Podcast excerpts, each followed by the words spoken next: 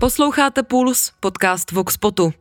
Já jsem Jolana Humpálová a tohle je epizoda o Velké Británii, o jejich ambicích a o tom, jestli jí lze důvěřovat. Matt Field stojí v čele britského velvyslanectví v Praze asi tři čtvrtě roku.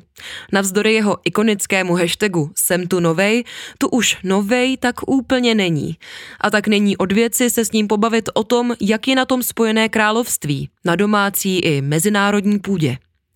Setkali jsme se proto v prostorách britské ambasády na Malé straně a rozebrali některá z témat, která Británii, Evropu a potažmo i svět v současnosti pálí nejvíc. Jakým problémům teď Spojené království čelí? Jak je to s jeho rolí světového klimatického lídra? Dá se Británii ohledně klimatu důvěřovat? Jakou pozici zastává, co se lidských práv týče? A jak jsou na tom vztahy s Českou republikou? Poslechněte si rozhovor s britským velvyslancem Mattem Fieldem. Pane velvyslanče, mohl byste na úvod popsat, jak vnímáte Velkou Británii a situaci, ve které se nachází? V tuto chvíli Spojené království podle mého čelí vícero výzvám, stejně jako mnoho jiných zemí, včetně České republiky. Jednou z nich je zcela jistě pokračující ruská agrese na Ukrajině. To je pro nás zásadní téma, které má na Británii dopad, ať už jde o energetickou bezpečnost nebo další problémy. Jde i nadále o otázku s nejvyšší prioritou, které se dál věnujeme. Pak také řešíme, a to spolu souvisí i vysokou inflaci, kterou sledujeme i v jiných částech Evropy. A teď z krátkodobého hlediska se potýkáme s teroristickými útoky v Izraeli. Je toho víc a mohu říct, že Británie má teď zaplněnou agendu, nabitý program. Nicméně rok 2024 vyhlížíme jako ten lepší, ekonomicky a snad i politicky. A také co se některých zahraničně politických otázek týče. Těšíme se, že budeme spolupracovat se spojenci, jako je Česko. Nadhodil jste rok 2024. Kam tedy podle vás Británie míří? Jakým směrem? Jistě.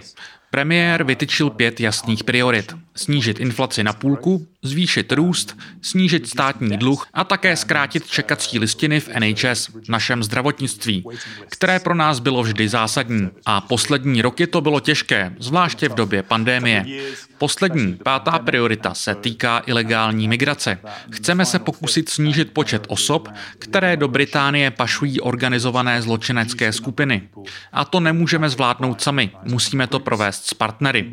Spolupracujeme tedy velmi úzce s Francií a dalšími zeměmi, s nimiž se pokoušíme omezit to zneužívání lidí nelegálně přivážených do Spojeného království. Mluvíme o stavu současné Británie. Zajímá mě i její postavení ve světě. V jaké pozici se nyní Británie nachází? Ptám se i kvůli jednomu zářijovému vyjádření mluvčího čínské komunistické strany, který ve zkratce uvedl, že pro Čínu Británie co do jejího vlivu není relevantní rovnocený konkurent ani partner. Uh, in terms of the UK's place in the world, you know, we're the co se týče místa Británie ve světě, jsme sedmá největší ekonomika, i stálý člen Bezpečnostní rady OSN. Jsme zakládající člen NATO. Ve věcech všech mezinárodních otázek, na kterých záleží, jsme aktivní, i aktivističtí. Myslím, že na nás záleží, ať už jde o sektor obrany, diplomacie nebo vývoje. Relevantní jsme ale, více než kvůli čemukoliv jinému, díky našim hodnotám. Spojené království je demokratická země, která je ochotná postavit se za další demokracie, třeba jako v případě Ukrajiny a dalších států. Mluvím o tom, že jsme připraveni si vyhrnout rukávy a zapojit se do složitých záležitostí týkajících se mezinárodní bezpečnosti i politiky. Také se u nás vyvíjí řada nových technologií, které mají být teprve představeny. Letos například hostíme vůbec první summit AI bezpečnosti. Hned po USA a Číně jsme třetí bilionová země, co do technologického vývoje. Jsme podle mě dost relevantní. Myslíme si to my i řada našich partnerů. Ptala jsem se vás na současný stav země a vy jste ani jednou nezmínil Brexit. Pojďme se o něm pobavit. Jaké změny přinesl? Víte, za svou kariéru jsem pracoval pro EU i s členskými státy Evropského bloku. Brexit představoval velkou změnu. Pro nás i pro podobně smýšlející partnery v EU. A řekl bych, že Česko je jeden z nich. Takže Brexit je rozhodně otázka, která se na mých schůzkách zdvihá velmi často. Řekl bych, že první roky po našem odchodu byly velmi náročné. Přinejmenším se podcenil proces našeho odcházení. To, jak komplikovaný a zdlouhavý bude, ty složité debaty. Za poslední rok se ale vztahy mezi Londýnem a Bruselem skutečně zlepšily. Dosáhli jsme dohody ohledně Severního Irska, tedy Windsorského rámce. Spolupracujeme na otázkách Ukrajiny a dalších evropských záležitostech. Stáváme se znovu součástí Horizonu, největšího programu vědecké spolupráce na světě. Takže mám dojem, že se toho hodně zlepšilo a změnilo. Ale jistě, Brexit lecos změnil. To je potřeba jasně říct. Vyzdvihujete, že se Británie znovu zapojí do vědeckého programu Horizon, zaznívají ale názory, které to za úspěch nepovažují, protože kdyby Spojené království bylo pořád součástí EU, zůstalo by i členem programu. Podobné argumenty padají ostatně i u Severního Irska, že ačkoliv se Windsorský rámec prezentuje jako úspěch, je to spíš krok zpátky. So I think it would have been a, a failure not to Myslím, že by bylo selhání tyhle věci nevyřešit. Severní Irsko je komplikované. To Britům vysvětlovat nemusíte. A najít cestu, díky níž Severní Irsko může zůstat součástí Británie, zároveň ale není potřeba vytvořit hranici s Irskou republikou, to byl velký úspěch. Nebylo jednoduché jej dosáhnout, protože bylo potřeba vyjednat kompromisy na obou stranách. Svědčí to o tom, že Londýn a Brusel ve vzájemných vztazích otočili list. A ano, pokud jde o projekt Horizon, členské státy EU jsou rovnou jeho součástí. I tak si ale myslím, že to svědčí o tom, jak budou naše vztahy vypadat v budoucnu. O Brexitu se rozhodlo demokraticky.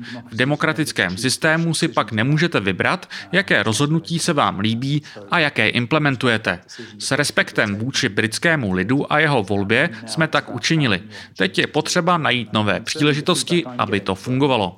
A jistě, zpětná vazba, kterou dostávám třeba od českých vědců, je velmi pozitivní. Jakožto členové Horizonu totiž přispějeme za dobu programu 8 miliardami liber, což je obrovská investice do nové vědecké korporace. Podle nás je to dobrá věc. Není úplně složité si najít nějaké informace o negativních dopadech Brexitu. Eh, já sama jsem na tohle téma napsala spoustu článků. Zajímalo by mě ale, co vnímáte jako vysloveně pozitivní na tomto rozhodnutí, tedy na odchodu z EU. Vnímal jsem to ve své předchozí pozici, kdy jsem působil jako velvyslanec v Bosně a Hercegovině. A z části kvůli invazi na Ukrajinu a taky kvůli tomu, že jsme se v Bosně potýkali s některými skutečně neochotnými aktéry, jsme se rozhodli, že je potřeba zavést sankce. A upřímně, je mnohem jednodušší se shodnout na sankčním režimu, když o něm spolu s vámi nerozhoduje dalších 27 států. A chápete, že s nezávislou sankční politikou toho může Británie udělat více a rychleji. Bylo to znát i na naší reakci na dění na Ukrajině, na těch ambiciozních, přísných sankčních balících, které se nám podařilo protlačit. To je jenom příklad toho, když země může jednat nezávisle. Zároveň ale nic z toho se neodehrálo v nějaké izolaci. Stále spolupracujeme se svými evropskými partnery, se spojenými státy i dalšími spolupracovníky z NATO. Je to ale malá ukázka věcí, které snáze uděláme sami. To je všechno zahraniční politika. Eh, co ta domácí? Jistě, myslím, že velká část debaty o členství Británie v EU se točila kolem toho, co je jádrem evropského projektu – združené suverenity. Jako člen bloku se částečně vzdáváte své nezávislosti i suverenity. Je to výměný obchod, to je pochopitelné. Ale jde o otázku, o níž v brexitovém referendu lidé rozhodli, že raději budou mít více nezávislosti a méně združené suverenity. Sledujeme tedy více nezávislé činnosti, zároveň ale nejde říct, že by se Británie odtrhla od Evropy. Teď jsme vyřešili konkrétně problém kolem Severního Irska a začínáme mnohem lépe spolupracovat. Co se domácích otázek týče, všichni jsme bojovali s pandémií, řešili jsme vysokou inflaci nebo energetickou krizi. Nelze říct, že by se tyto problémy netýkaly Evropské unie. O co se teď snažíme, je využít v některých případech onu nezávislost a ve stejnou chvíli spolupracovat s našimi partnery. Pojďme se zaměřit na vztahy s Českou republikou. Jak se od Brexitu V této práci jsem začal teprve před 8-9 měsíci, což je pořád krátká doba. Nicméně čím víc se nořím do česko-britských vztahů, tím více mě ohromuje jejich historie. Velmi dlouhá. Zmínit můžu vztahy Tomáše Garika Masaryka se Spojeným královstvím, nebo třeba Čechy a Slováky, kteří bojovali po našem boku, zvláště královského letectva v druhé světové válce nebo složitější období, kdy jsme Čechy a Slováky podporovali v době komunistického režimu a na dobu po roce 1989, kdy jsme mohli začít více spolupracovat jako partneři v NATO a podobně nastavené demokracie. Vnímám tedy zodpovědnost, která na mě skrze historii doléhá. Mou prací je nicméně dívat se vpřed. Co nás tedy čeká? Spolupracujeme více v oblasti obchodu. Loni stoupil o 15%. Společně se více činíme v oblastech jako Ukrajina, kde platíme za nejrychlejší a nejpevnější spojence. A vznikají partnerství, jejich součástí často ani nejsem. Třeba kulturní spolupráce je toho krásným příkladem. Například Velšský národní operní orchestr zahrál na zahájení Pražského jara Mou vlast. A to s českým dirigentem, který je hudebním ředitelem Velšské opery. To je hezký příklad toho, že jsme velmi propojeni. A v mnoha oblastech jsme si hodně blízko. Mohl byste více blíže popsat, jak spolupráce Česká a Británie vypadá? Takovým klasickým indikátorem je větší míra angažovanosti na nejvyšší úrovni, tedy na úrovni vlády.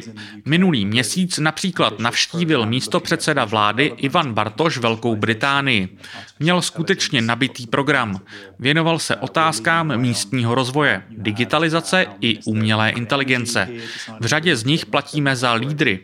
Britský náměstek ministra zahraničí pro jadernou energetiku a sítě zase přiletěl do Česka, aby podepsal různé dohody, vládní spolupráci. Po celou dobu do toho byli zapojeni i členové parlamentu. Pak se můžeme bavit o britské účasti na IPEC, tedy jednání o Číně, k nímž dochází mezi parlamentními schromážděními. Hodně se toho děje, co se obrané spolupráce týče. Zaznamenali jsme také úspěch kolem velkých investic i exportu v obou směrech. Pro mě je tedy výzvou o všech těchto různých věcech vědět.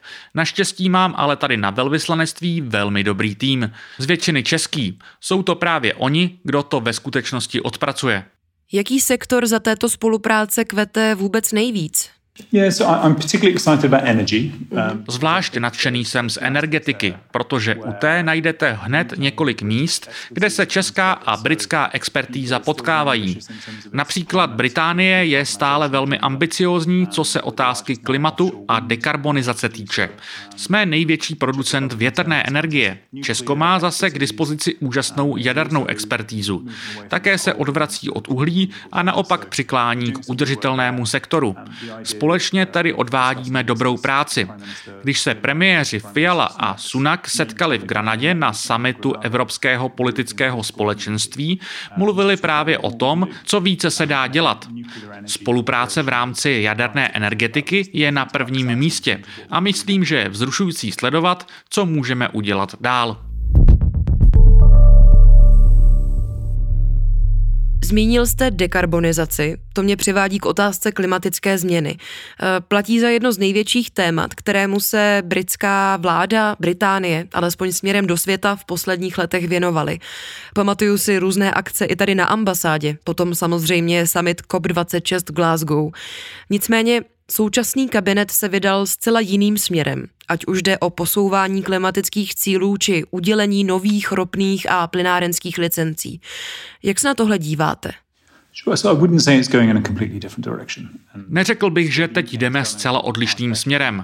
A to, co se Velké Británii podařilo, zejména v posledním desetiletí, je pozoruhodné. Mám na mysli způsob, jakým jsme se odklonili hlavně od uhlí, ale i dalších fosilních paliv.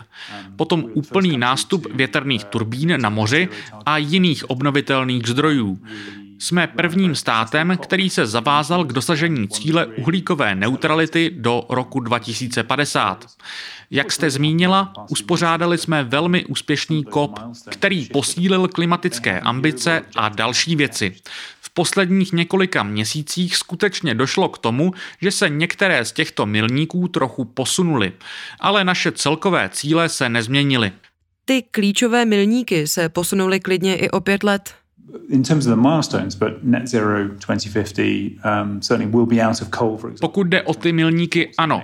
Ne, ale v případě uhlíkové neutrality v roce 2050.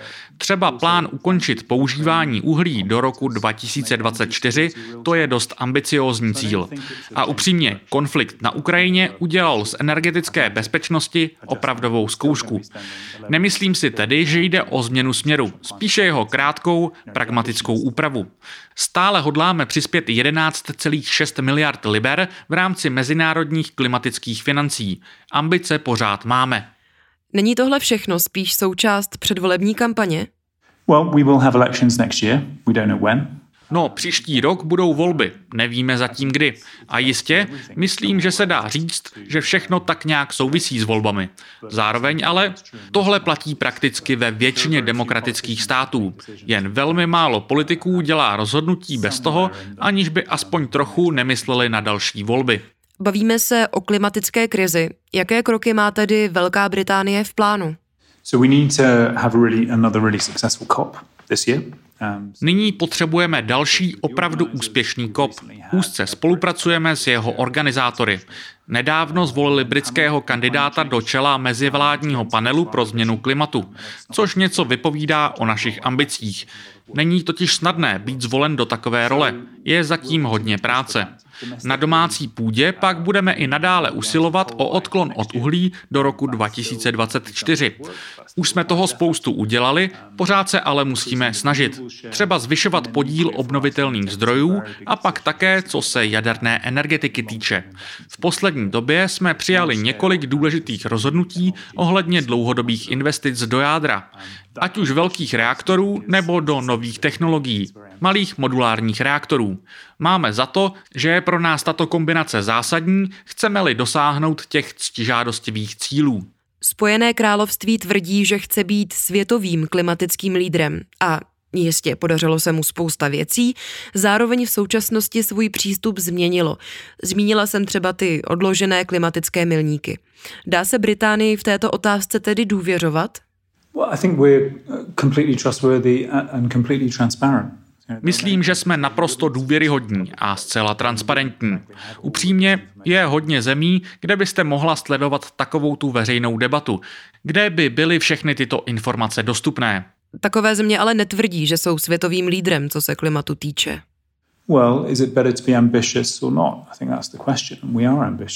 No, mám dojem, že ta otázka je, zda je lepší být ambiciózní či ne. My máme ambice. Sami jsme si vytyčili opravdu náročné cíle a většinu z nich naplníme, protože, jak víte, cestou dojde ke změnám v některých milnících. Mnohem raději bych si kladl vysoké cíle a většinu z nich splnil, než cíle nízké, které bych splnil všechny. Tím mám na mysli ty země, které se nesnaží být ambiciózní, pokud jde o klima, které se veřejně nereprezentují jako státy, jež se opravdu snaží dělat správné věci. Vyzval bych je, aby se nad tím zamysleli, protože všichni musíme být cílevědomí a snažit se přispět stejnou měrou. Znovu opakuji, za nás to jsou cíle, které jsme si stanovili, zejména v oblasti uhlíkové neutrality v roce 2050 a odklonu od uhlí do roku 2024, nebo obrovská proměna energetického mixu v příštím desetiletí. Myslíme si, že pořád jdeme dobrým příkladem. Řada vědců ale varovala, že právě kvůli těm změnám země nebude schopná neutrality dosáhnout. Je tu ale spousta vládních vědců, kteří na tom také pracují. Jedna z těch skvělých věcí na Velké Británii je právě ona veřejná debata. Je naprosto otevřená, transparentní. A já jsem rád, že tahle otázka veřejnost tak silně zajímá. Kéž by tomu tak bylo ve více zemích. Ještě bych se vás chtěla zeptat na současnou pozici britského kabinetu k lidským právům. Na výroční konferenci konzervativní strany zazněly některé velmi transfobní výroky, mimo jiné i z úst ministrině vnitra Soely Braverman. A já vím, že velvyslanectví práva LGBTQ plus osob velmi podporuje. Na sociálních sítích jsme viděli i vaše fotky z pražského Prideu. Takže jak se k tomu stavíte, k takovým výrokům, které třeba neodpovídají oficiální vládní rétorice? So, uh, what's UK politicians say during party conferences and they say as party members. So Takže to, co říkají britští politici na stranických konferencích, naštěstí komentovat nemusím. Mohu ale mluvit o oficiální vládní pozici. Víte, tohle je něco, na čem mi osobně záleží. A je to také součástí mé práce prosazovat LGBTQ plus práva po celém světě. Dělal jsem to i ve svém předchozím zaměstnání, kde jsem mohl podpořit a zúčastnit se vůbec prvního Prideu v Bosně a Hercegovině. Účast na pražské akci mě opravdu potěšila. Máme blízké vztahy s různými představiteli komunity a podporujeme debatu o manželství pro všechny, která právě probíhá. Částečně i proto, že jsme si tím sami před deseti lety prošli a můžeme říct, že když touto cestou půjdete, nebe nespadne. Takže v našich postojích máme i nadále jasno a mě osobně na tom velmi záleží a budu na tom dál pracovat. A vedete takové diskuze i s českými politiky, třeba s těmi konzervativními, kteří jsou proti zavedení manželství pro všechny? Ano, mluvili jsme tu o tom s různými lidmi. A jasně, kdybych se bavil jen s těmi, s nimiž souhlasím na 100%, měl bych lehčí dny a prázdnější diář. Ale co se rovného manželství týče, za naší podpory došlo k řadě rozhovorů mezi britskými poslanci a jejich českými protějšky, včetně členů sesterských stran, tedy subjektů se stejnou ideologií. A byla to konzervativní strana, kdo v Británii vedl proces za zavedení manželství pro všechny. Myslím, že to může lidi překvapovat, že to byli právě konzervativci. Nejlépe to tehdy vysvětlil bývalý premiér David Cameron. Nedělám to navzdory tomu, že jsem konzervativec. Dělám to právě proto, protože věřím v individuální volbu. Nyní je asi 10% britského parlamentu otevřeně queer a největší skupinu z nich tvoří konzervativci. To je, myslím, vždycky dobré lidem připomínat. Další otázka k lidským právům. Zmiňoval jste britskou migrační politiku. Jak vnímáte to, že chce Londýn posílat lidi do Rwandy s tím, že jde o bezpečnou třetí zemi? Nejvyšší soud teď možná rozhodl, že takovou zemí je, ale spousta odborníků si to nemyslí. Je to tedy podle vás etické? Budu se opakovat. Nicméně, otevřenost a transparentnost debaty v Británii se netýká jen médií, ale také soudních procesů. Takže když lidé nejsou spokojeni s vládními rozhodnutími, máme právní prostředky, skrz něž se lidé obracejí na náš soudní systém. Nakonec až k nejvyššímu soudu. To je mimochodem relativně nová instituce, skutečně podstatná pro poměrně obtížná rozhodnutí a obtížné debaty. Náš parlament, naši politici musí jednat v rámci zákona. A soudy rozhodují o tom, kde ty meze jsou. Pokud jde o Rwandu, vláda přijala rozhodnutí, které bylo právně napadeno. My jsme teď ale schopni pokračovat v politice. Taková, která je spravedlivá a bezpečná. Tento problém upřímně pohání mnoho debat po celé Evropě. A postupem času se ukazuje, že zemí, které otevřeněji hovoří o tom, o jak velký problém jde, je možná více. Ano, já se zrovna vrátila z reportážní cesty po Švédsku. Yeah, exactly. So you have, you know, frankly, you have Jo, přesně. Jde o, upřímně řečeno, organizovaný zločin, v němž se lidé snaží vydělávat na ilegálním převádění osob přes hranice. Motivací jsou jim peníze a zisk, vůbec je nezajímá blaho zúčastněných jednotlivců. A proto jsme svědky tak obrovských ztrát na životech. Pokračovat stejným způsobem a doufat, že tento problém zmizí, to není plán. Spojené království se tedy snaží najít nějaké inovativní způsoby, jak to napravit. Myslím, že stejnými otázkami se stále více zabývají i evropští partneři, kteří řeší podobné problémy. Za poslední dva roky jsme měli velmi dobré vztahy s Albánií. Podařilo se nám především masivně snížit počty lidí, kteří nelegálně cestovali právě z této země. To všechno vyžaduje spolupráci. Tohle nejsou problémy, které můžete řešit sami.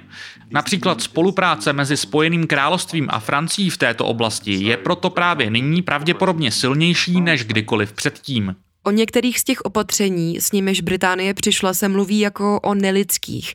Na mysli mám třeba ubytovnu na moři, která připomíná vězení a další takové věci. Mohl byste blíže popsat britskou migrační politiku a především to, jak země plánuje setrvat u humánních a etických řešení? Za prvé, ty právní výzvy tu vždy byly a budou. A tak je to správně. Pokud mají lidé pocit, že vláda neplní své zákonné povinnosti, mohou ji napadnout u soudu. Proto máme zcela nezávislé soudnictví, proto máme nejvyšší soud. Existuje-li debata, lidé mohou tuto politiku napadnout z více úhlů. Vrátím se k vaší otázce. Hlavním cílem naší migrační politiky je odstranit pobídky, které vedou k nelegálnímu převážení lidí do Spojeného království organizovanými zločineckými skupinami a také zkrátit délku vyřizování žádostí o azyl, protože ani ta není k jednotlivcům fér. Jde nám o to, aby tam, kde lidé mohou podat žádosti o azyl, bylo vše včas zpracováno. Víte také, že se ve Spojeném království vede živá debata o tom, kolik peněz se utratí na ubytování žadatelů o azyl. To je problém pro Británii a pro mnoho lidí, kteří v ní žijí. Snažíme se tedy najít cestu k řešení těchto různých protichůdných zájmů a spolu s tím respektovat rozhodnutí soudu. Na tomto poli můžeme tvořit migrační opatření. Jaký je tedy ten plán, na který jsem se ptala? Ten plán je zabránit tomu, aby do Spojeného království přicházely ilegálně takové počty lidí, aby bylo možné rychleji zpracovat žádosti těch, kteří přijdou, a těm, kteří mají patřičný nárok, také rychleji udělit status azylanta. Naťukli jsme téma parlamentních voleb, které se budou konat příští rok a podle průzkumů Toryové prostě nemají příliš dobré vyhlídky. Jak vidíte budoucnost vládnoucí strany a tedy i současné vlády? Do voleb nás čeká ještě dlouhá cesta, ať už se budou konat v první nebo druhé polovině roku. Víme, že to bude příští rok. Greg Hens mi řekl, že to bude spíš ke konci roku. No, ten by to měl jako předseda konzervativní strany vědět lépe než já. Nicméně, kdy budou volby, nevíme. A podle toho, jak v Británii vypadalo posledních několik hlasování, můžeme říct jedno. Je dost těžké předvídat jejich výsledek. Myslím, že pro spoustu jiných zemí je vždy velmi zajímavé sledovat, co se děje v britské politice. Částečně kvůli našim médiím, jejich otevřenosti a tomu, že jsou respektovaná po celém světě. Nemáte tušení, jak ty volby dopadnou. Počkáme si a uvidíme. Mým úkolem jako britského státního úředníka je implementovat vládní politiku. A pokud dojde ke změně, já už jsem změnu vlády zažil, pak budeme implementovat i zákonně schválenou politiku nové vlády. Jaká témata myslíte, že budou ve volbách nejvíce rezonovat? Myslím, že to bude economy stupid. Tak je to prakticky o každých volbách v nejrůznějších koutech světa. Nakonec se to stočí k pocitu týkajícímu se toho, jak se lidem ekonomicky daří a jak si myslí, že by se jim mohlo dařit v budoucnu, kdyby došlo k politické změně. Sledujeme jasné snahy o snížení inflace. Inflace škodí tolika způsoby.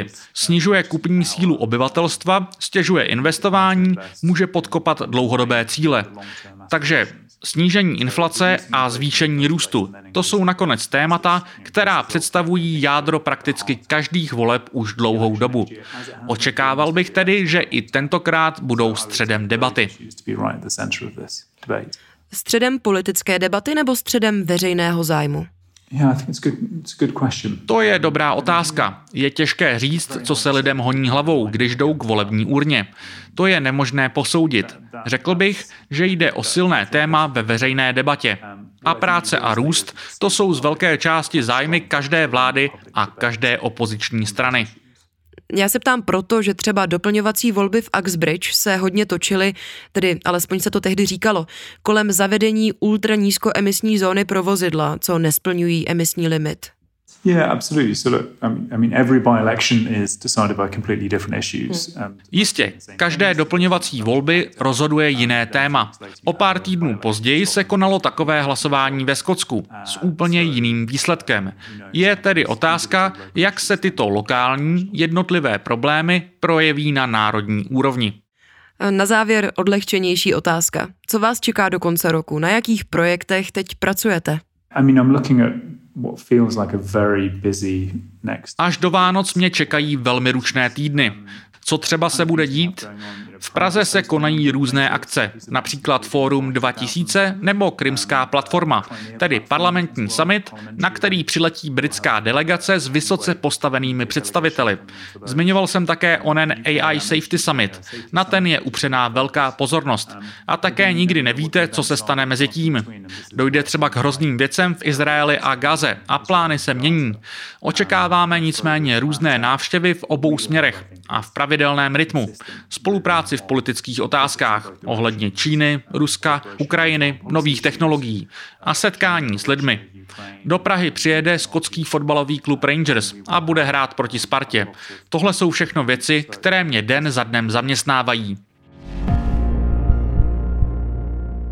Slyšeli jste rozhovor s britským velvyslancem Metem Fieldem. Dnešní epizoda, na které se jako vždycky podíleli zvukař Martin Novotný a kolega Daber Matěj Schneider, je u konce. Děkuji za reakce na minulou epizodu, jsem za ně ráda a i tentokrát mi můžete napsat na X nebo na e-mail infozavináč.voxpot.cz. A když nám ve svých podcastových aplikacích napíšete i nějaký komentář nebo přihodíte nějakou hvězdičku, tak budeme moc rádi. Pro tento týden se s vámi loučím a příště se těším s epizodou o propagandě všude kolem nás. Tak se mějte.